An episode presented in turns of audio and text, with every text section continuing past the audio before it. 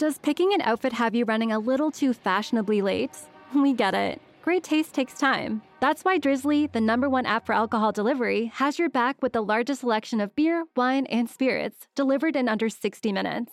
Convenience never goes out of style. So if you need to spend some extra time in the mirror instead of at the store, download the Drizly app or go to drizly.com. That's D R I Z L Y.com today.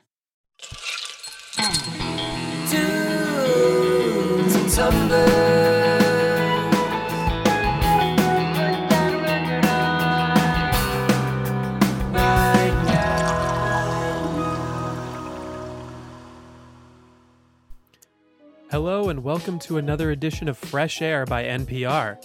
This is your host, Anthony, stepping in for Terry Gross, and I decided to do something a little different today. It's a hostile takeover by Atwood Magazine's Tunes and Tumblers Century Club, your weekly shot of what's new in music. Tunes and Tumblers is made possible by listeners like you, so please give us and Atwood a like and subscribe on every social media platform you can, or send monetary support to Ryan's Cash App. Today on the pod, we have everyone's favorite return guest bringing us the magic of moods from beyond our quarantine walls. It's KCRW's John Moses. Stick around to the end of the pod to hear the insanity for yourself. Of course, we all know that drinking alone is a sad, sad business, so I invited my usual co host to Skype with me via Zoom. Seriously, how bad did Skype drop the ball during this pandemic? And they are. Ryan, your music connoisseur. And Pedro, your mixologist. Well, thank you guys for joining me once again. And today is our 15th edition of Century Club. I like to say that we're halfway there, but who even knows? Well, Uh, it's what's- supposed to be like a hundred episodes, right? Because Century Club. It's like That's a hundred, right. It's like a hundred shots. So there is a way to quantify. Yep, there's only 85 more weeks of quarantine. Stick around. What is the first thing you guys are going to do when quarantine lifts? I mean, go nuts with this question. Pretend it's the frickin' purge. Oh wait, so we're pretending it's the purge. Well, then I'm gonna kill someone. Obviously. I don't know about you, but What- I'm going straight to Raging Waters to jump in the band-aid. I'm gonna wade in the band-aid pool. Oh, yes. Every pool is the band aid pool. Get started on the next pandemic. Pedro, remember a couple of years ago when we went to that uh, pool um, up in like uh, Sylmar?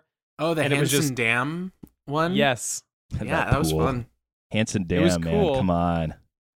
But don't put your head in the pool? water because because it's full of band aids. That Oh, is truly the band aid pool. Yeah, it was. Ugh, it was pretty Instead gross. of instead of don't eat the yellow snow, uh, don't drink the yellow water. You know. Oh. well, enough reminiscing. Let's distract ourselves with a little news. Our first story goes all the way to 11. Fans of the 1984 cult classic This Is Spinal Tap will get a little treat at the end of this election season. The real band at the center of the fake documentary Spinal Tap are reuniting for a benefit to assist Democrats campaigning in the swing state of Pennsylvania. Patton Oswalt will moderate the, the event on Wednesday, October 14th. Christopher Guest, Harry Shearer, and Michael McKean, along with director Rob Reiner, take to the stage to bless us with the majesty of rock.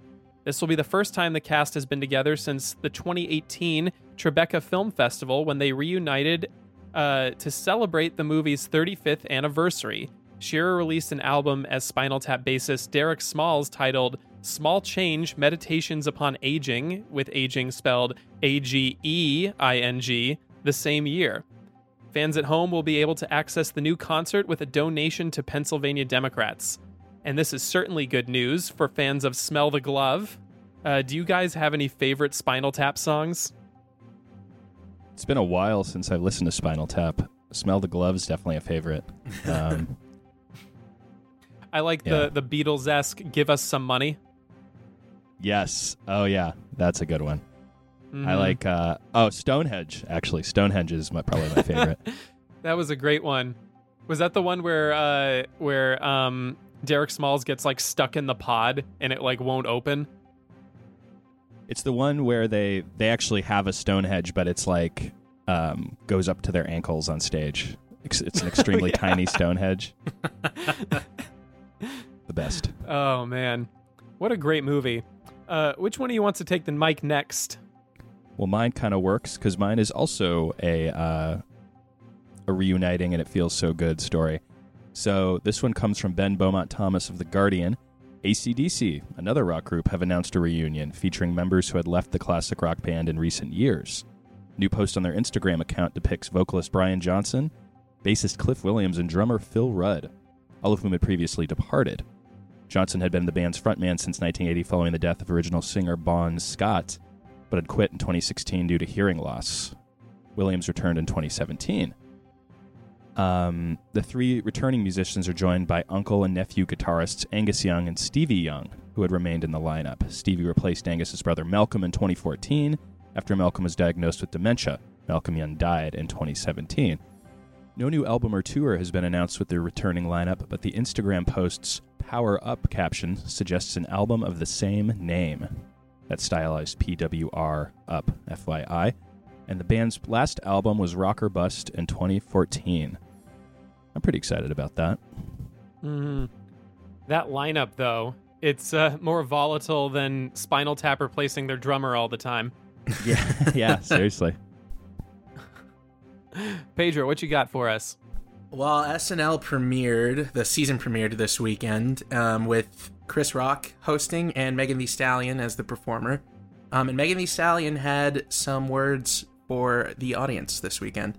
Um, I'm sure we're all aware Kentucky Attorney General Daniel Cameron failed to deliver justice for the death of Breonna Taylor and has been criticized heavily for it. Most recent criticism coming from Megan Thee Stallion, who used the SNL performance as an opportunity to protest that ruling. Uh, during her performance of her viral hit Savage, Megan and her dancers performed in front of a backdrop that said Protect Black Women. And after the Beyonce verse of the song, the music cut out to the sound of gunfire. Uh, Megan and the dancers stood silently as the screen around them shifted into images of bullet holes. During the pause, a recording of Malcolm X began playing in which he says, The most disrespected person in America is the black woman. That recording was followed by one of activist Tamika Mallory saying that, and I'm paraphrasing here, Daniel Cameron is no different than the sellouts who sold their own people into slavery. Megan then decided to speak directly to the audience, saying, We need to protect our black women and love our black women because at the end of the day, we need our black women.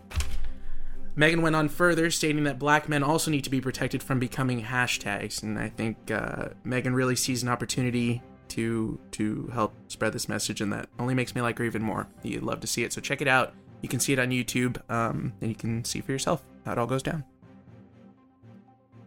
Now, I'm typically not a fan of SNL, but I think I'm definitely going to check that out. Yeah, it's definitely worth watching. Well, thanks for newsing up the room with me, guys, but I think it's time to loosen our ties and do some happy hour bonding.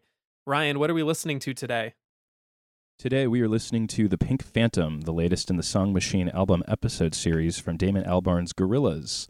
The single features Black, stylized as Six Lack, and Sir Elton John, lending vocals to this dreary cosmic ballad. First off, I want to say that this is one of the weirder tracks we've done in Century Club, and it seems like it wouldn't work, but um, as usual, I wasn't giving Damon Albarn enough credit. I mean, the dude has such a penchant for pushing the boundaries of pop music, and more often than not, he sticks the landing. So, kudos to him. Um, I absolutely love this song, and Elton and Black mesh perfectly. Um, Pedro, do you have a shot for us to knock back to this one? Yes, don't ever doubt the Gorillaz, though, first of all. So, obviously, I'm going to call this shot the Pink Phantom. It's, I mean, pretty plain and simple.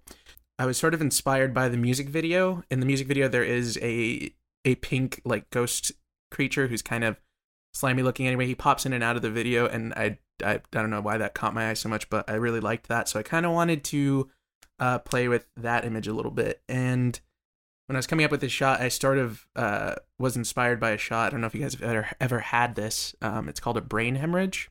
Um, they used to have them at Study Hall in Isla Vista. I don't know if you remember. Oh my god, yeah. yeah, I made one of those for my uh for my um bartender's guide series.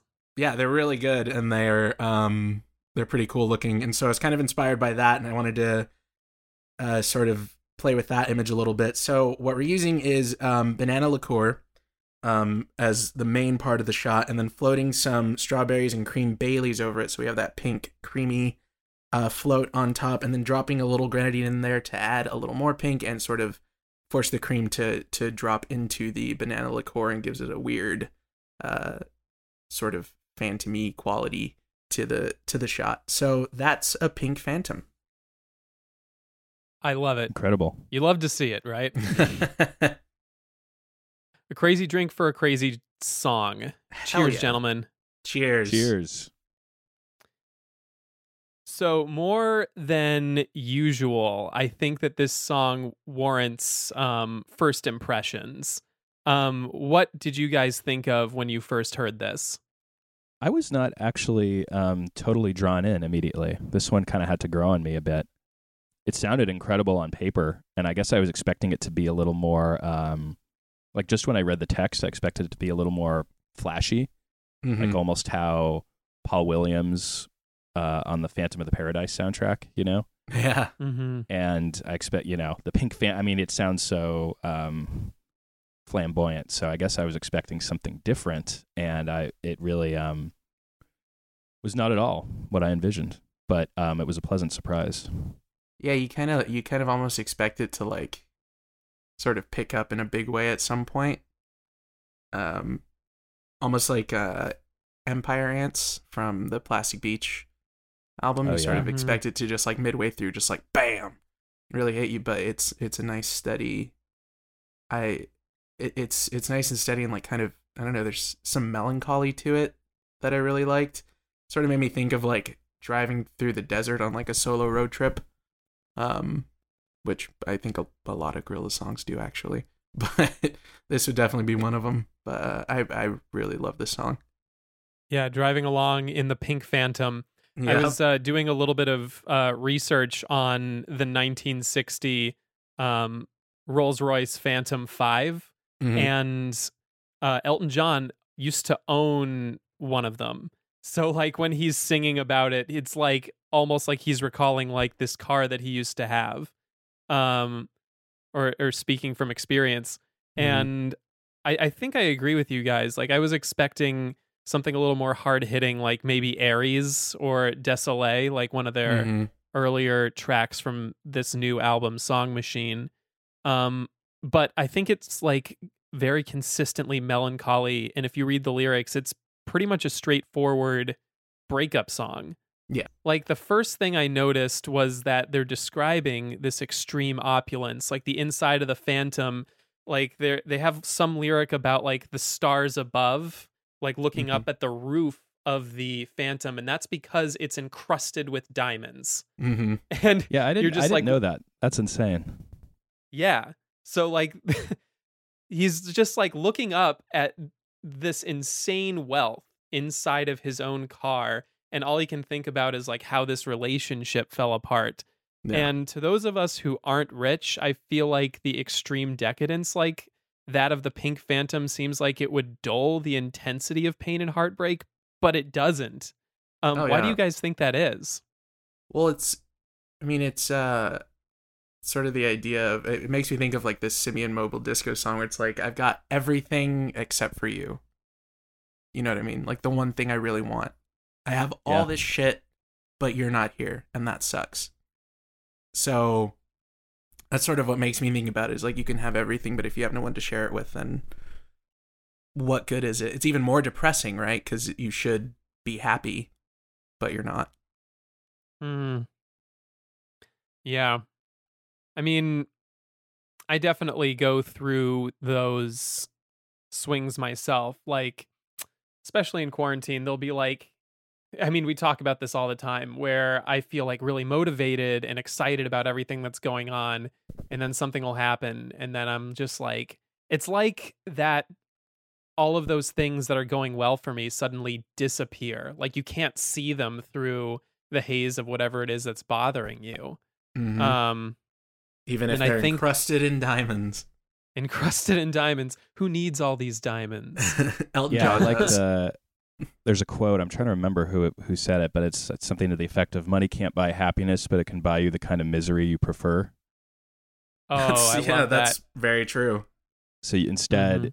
instead of looking up at like a shitty star, some star things you bought at Hobby Lobby to stick on the top of your ceiling, you can you can uh, you know uh, stare at uh, diamond encrusted stars, but you're still miserable. It's just Yeah. a different Mm. backdrop for misery, right?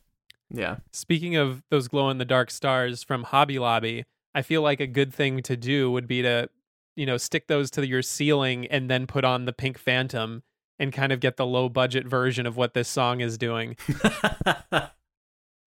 That's a great idea. Not bad. So you used can to you have have not only you have a drink, you have a some decorations to go with it too. Or Maybe like that's one of those Ambiance. Wh- one of those like do you remember those uh like constellation balls that you would turn on in, at night in your room and like the stars would just kind of spin on your ceiling Oh yeah. yeah one of Yeah. those too No, i kind was of get poor. like this Sorry. no go ahead no, that that was it. That was my that was my line. Keep going. okay Ryan, Ryan had Ryan had a piece of cardboard with a lot of holes through it, and then he just shined a flashlight onto the ceiling through it. Yeah. That's what Ryan had. Yeah, we couldn't all have that, Anthony.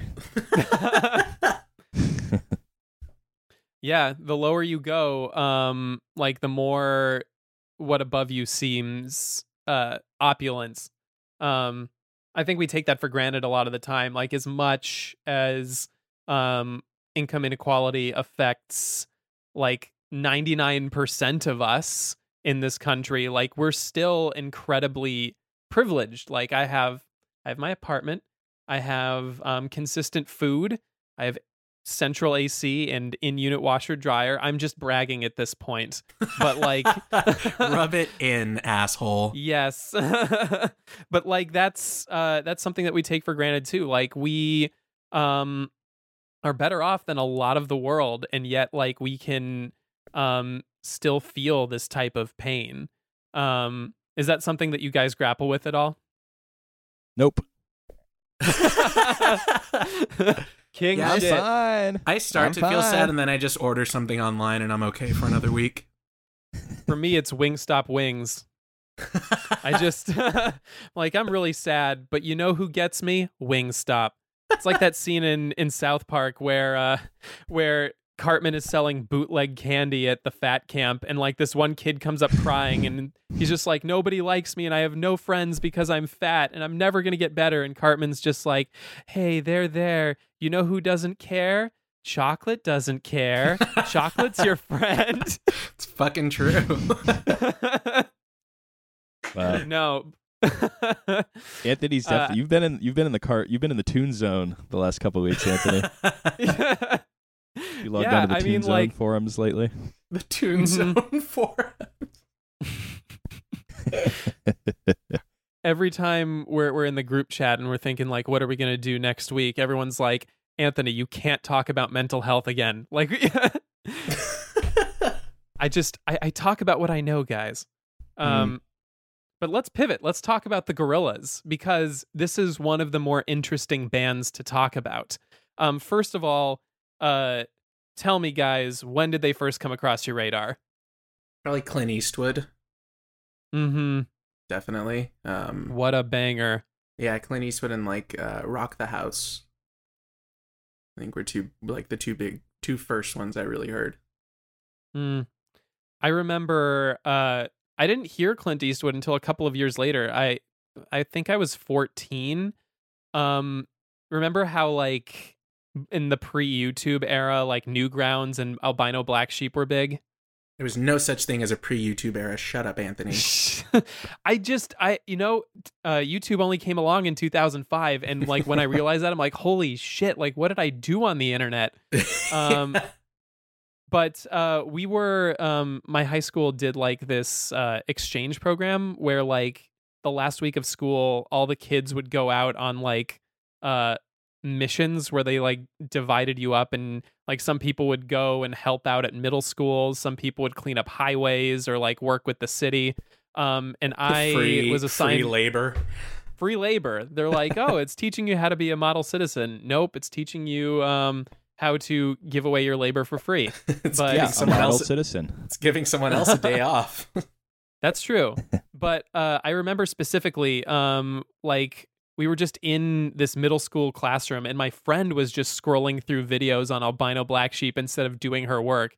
And then like this really strange video came on with these like kind of bizarre, creepy animated characters with that kind of like bounding, like bum bum bum Mhm. bum bum.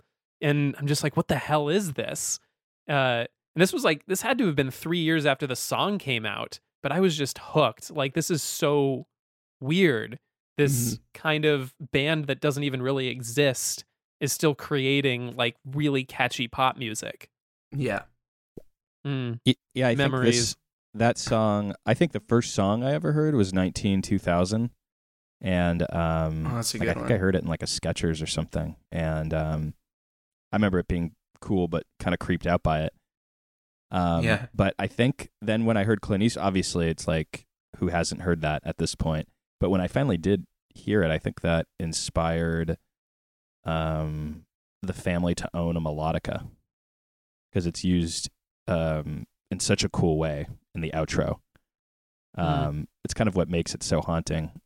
For those who don't know what a melodica is, it's basically like um, um, it's a piano. You could it's like a handheld piano that you produce the sound by blowing into it, and it's used in a lot Oh, of dance yeah. hall and it's used Yeah. by, in a lot of dance hall and dub. That's kind of where it rose to prominence, and it's been used by a lot of English post punk bands, New Order, uh, Gang of Four, and such. And it kind of has a very melancholy, haunted, haunted sound, and uh, it's used so well in the outro of that. So, um, That's really interesting that you brought that up. Um, I was, I, think I sent you guys a video like several weeks ago about how the Gorillaz made Clint Eastwood and about how Damon Albarn was like borrowing at the very beginning of the Gorillaz, like 98, 99, like a lot of Jamaican and dub influence. And to me, that kind of doesn't make a whole lot of sense on the surface. Like, why would um, an English musician do that? But then you forget that, like, uh, when back in the 80s, when working class people like started to mix with uh, um, West Indie immigrants, like you start getting these post punk sounds, like uh, and and what was it, second wave ska, or was that first? That's second wave, right? Does anyone know? uh, don't know. Because I'm thinking of like the specials. Oh yeah. Um, yeah, so I think that kind of just carries over. Like you get uh, the post punk bands of the late '80s and early '90s, which Blur was for a a bit. Um, like I, I think that then you understand where those influences come from. Um, even though it's kind of hard to peg the Gorillaz at any point in time, I think the one consistent thing about them is surprise. mm-hmm. absolutely. Yeah, their, music is pretty timeless, and I think it's because like the fact that they are like an animated band. There's some. I think there's something about that that frees them up to do whatever they want. They can sort of be anything. There's all kinds of you know like Looney Tunes and shit like that. These characters can sort of transform themselves into whatever they want in the drop of a hat, and I think they sort of take that into their music. The concept of of being animated that way. I mean, Damon Albarn uh, has such an incredible career. The guy Mhm. is just um, all the influences make sense when you look at uh, his record label, Honest Jon's, and what they've put out over the years. They put out a lot of incredible world music and turn people onto stuff they'd never heard. Mm-hmm. So it's sort of um, it's like taking those influences and mixing it into the music. And he's and you can't really relate the you can't really tie the Gorillaz to any like point in time. Mm-hmm. Like the only reason why you would think Clint Eastwood sounds like 2001 or 2000 is because it was released then. It doesn't really sound like it's from that period per se. Right. And the fact that it has uh who's uh, um who's featured on that Del the Funky Homosapien, having think- De La Soul on like Feel Good Mhm. Inc. All these people, it's like they're of the time, but they're also not. And um, he's really kind of like one of the best producers out there and like the king of casting collaborations. You know, Yeah. Mhm. like who would have thought to put Black? I mean, I have no idea where that decision came from. Such an interesting idea. I mean, it really could have been anyone in that role, right? Because it's like auto tuned to death. Mhm. Like you got so many rappers or singers doing the black lines of that song. Not an insult to black, of course, but No, I get what I'm think that he there, there's like a, a very interesting counterpoint that goes on with uh, Black and 2D, who's um, the singer for the quote singer for the Gorillaz. I mean, it's just Damon. Uh, yeah, but um, like they're they're all talking about this love that fell apart. But when Black sings, he is desperate to rekindle this, And Yeah. 2D's counterpoint is that he realizes that lost love is just a dream that keeps Mhm. bringing him back. Um, and I, I don't think that those two perspectives uh, necessarily exist apart from each other. Like when you're break when you're going through a breakup, you kind of seesaw between them, and I think that that's Yeah. like a kind of a stroke of brilliance in bringing these different styles together. Like they don't seem like they would go together, Elton John um, and Black, but it works. Well, it's all a mix. I mean, the the song itself, the collaboration, it's just as mixed as like the emotions you feel, um, hmm in a breakup and stuff like that. And it's this constant conversation you're having with yourself, and that's that's what I really like about the song is it it, it embodies that very well.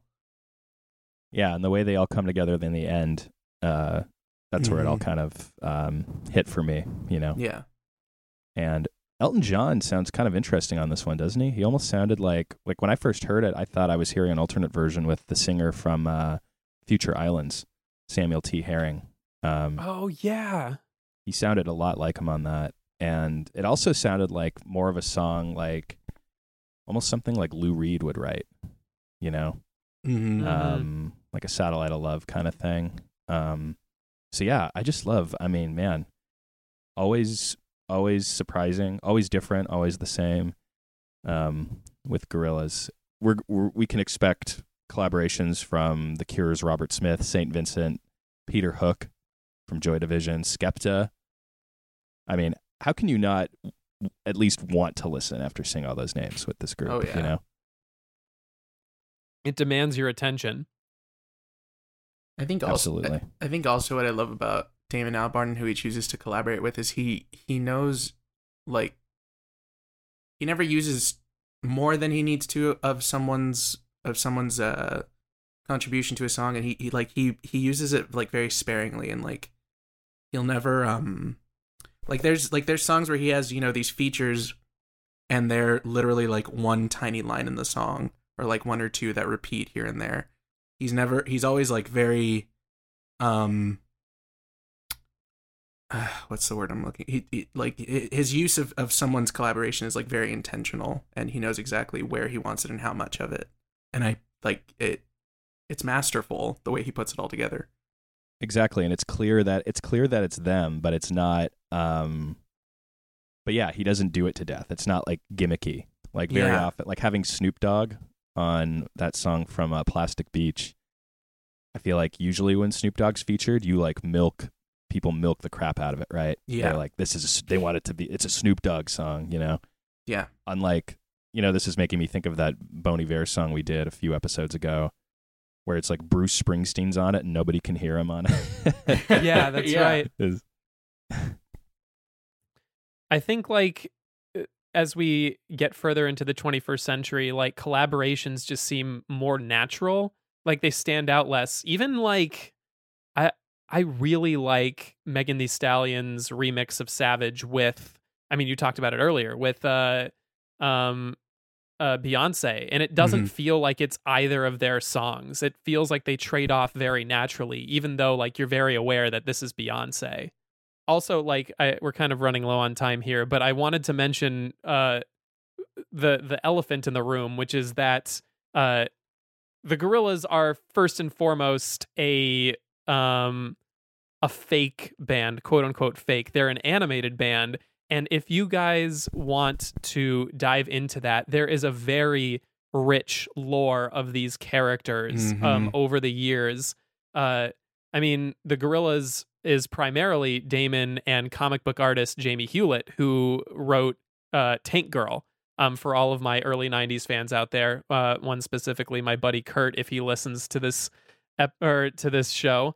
Um, but I got like really into it recently, like the origin of these four bizarre characters. You've got 2D, the the frontman uh, Murdoc, who um, plays bass, but he's the one who quote created the band.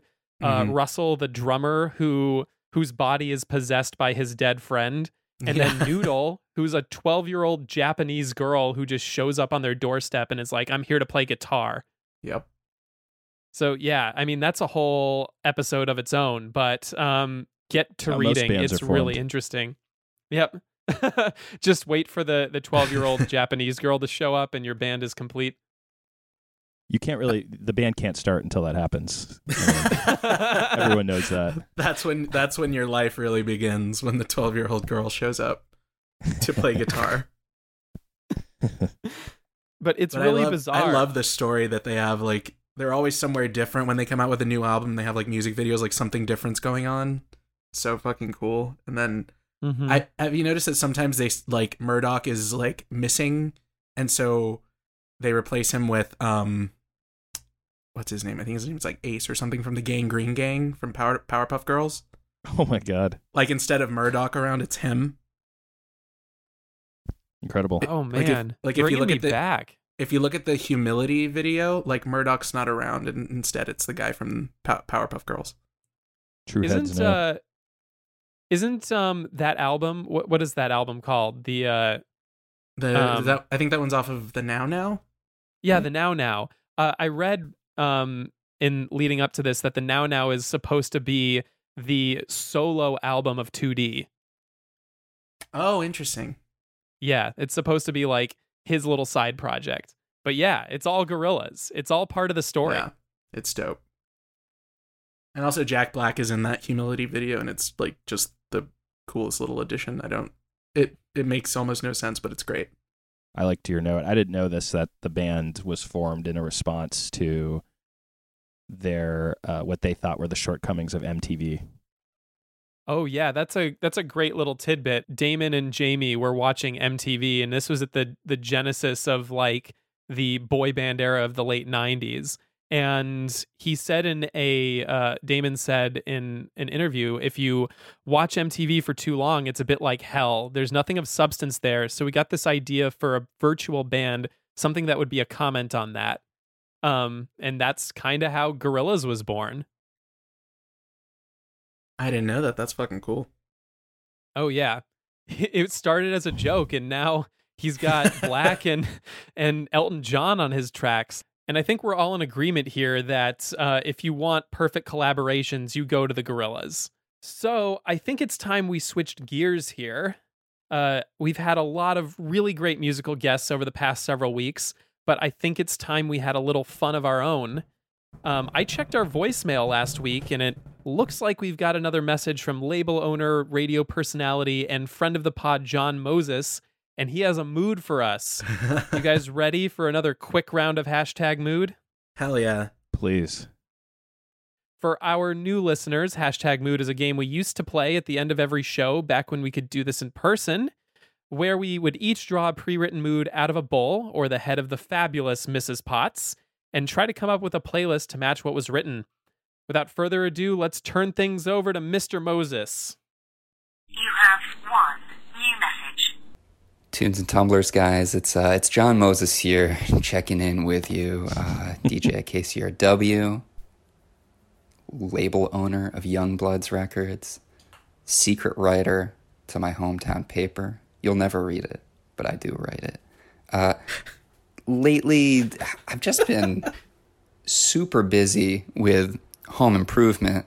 Uh, a lot of fixing our toilet paper dispensers, uh, repasting LED lights on the wall, installing bidets, mostly bathroom work. Uh, the LED lights, of course, being in my bathroom. Uh, as far as when I'm drinking, it, distilled water mostly. I'm just trying to treat myself better in quarantine. You know, we started off uh, heavily drinking when we weren't really sure what was going on. Uh, now there's no end in sight, I figured just good old fashioned H2O is the way to go. Um, and as far as what I'm listening to, uh, a lot of abrasive uh, field recordings. I feel like it keeps my mind sharp, on edge for whatever sounds uh, might come next. Um, and my mood for you is you have a hot date and your partner's coming over and they haven't they haven't been over to your house yet. And you've alluded to the fact that you're a brilliant chef and now is your time to put this all to the test. And you told your partner uh, you, you mentioned that you like to cook with lentils and they said lentils I love lentils. I love a delicious lentil soup. And I said, I have just the recipe for you. Come on over.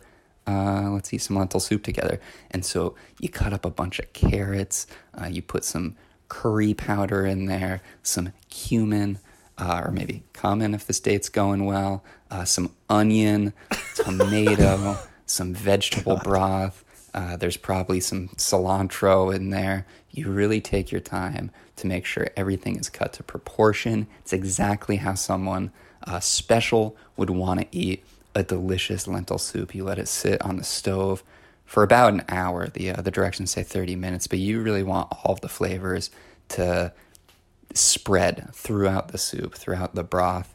Uh, you you blend some of it up to get the perfect texture. You've really taken your time to create a delicious meal for a special person that loves lentils. And you guys eat the lentil soup. It's delicious. You pair it with some sort of red wine. I don't know. I don't drink wine, and uh, I'm not good at pairing soups with alcohol. But this is what you do, and you do it in elegant fashion. So the date's going really well. And uh, after you've had the lentil soup, you light the fireplace because you have a fireplace, even though it's LA. Nobody really has fireplaces. And you sit down and you lean in for a kiss. But what you didn't calculate is that lentil soup gives you horrible farts, horrible multicolor, warm, orange, red, yellow farts, and you squeak one out quietly at first, which is almost worse because your partner doesn't see it coming and all of a sudden the room smells horrible. Smells like complete garbage. In fact, the more delicious your fart smells, uh, the worse it is. And this smells exactly like lentil soup. Um, so the mood is you've created this beautiful dinner for a partner, and now it's quickly being tainted by your digestive system. What is the playlist for that? Uh, again, John Moses here with you. Check out my label Youngbloods, weareyoungbloods.com. You can uh, check out my radio show, John Moses' Message Machine on KCRW. You don't have to do either of those things. Just keep listening to this podcast. Thanks. Oh my goodness. Mother of Um, God. Like a waking he nightmare. just It was almost like ASMR at certain points of that.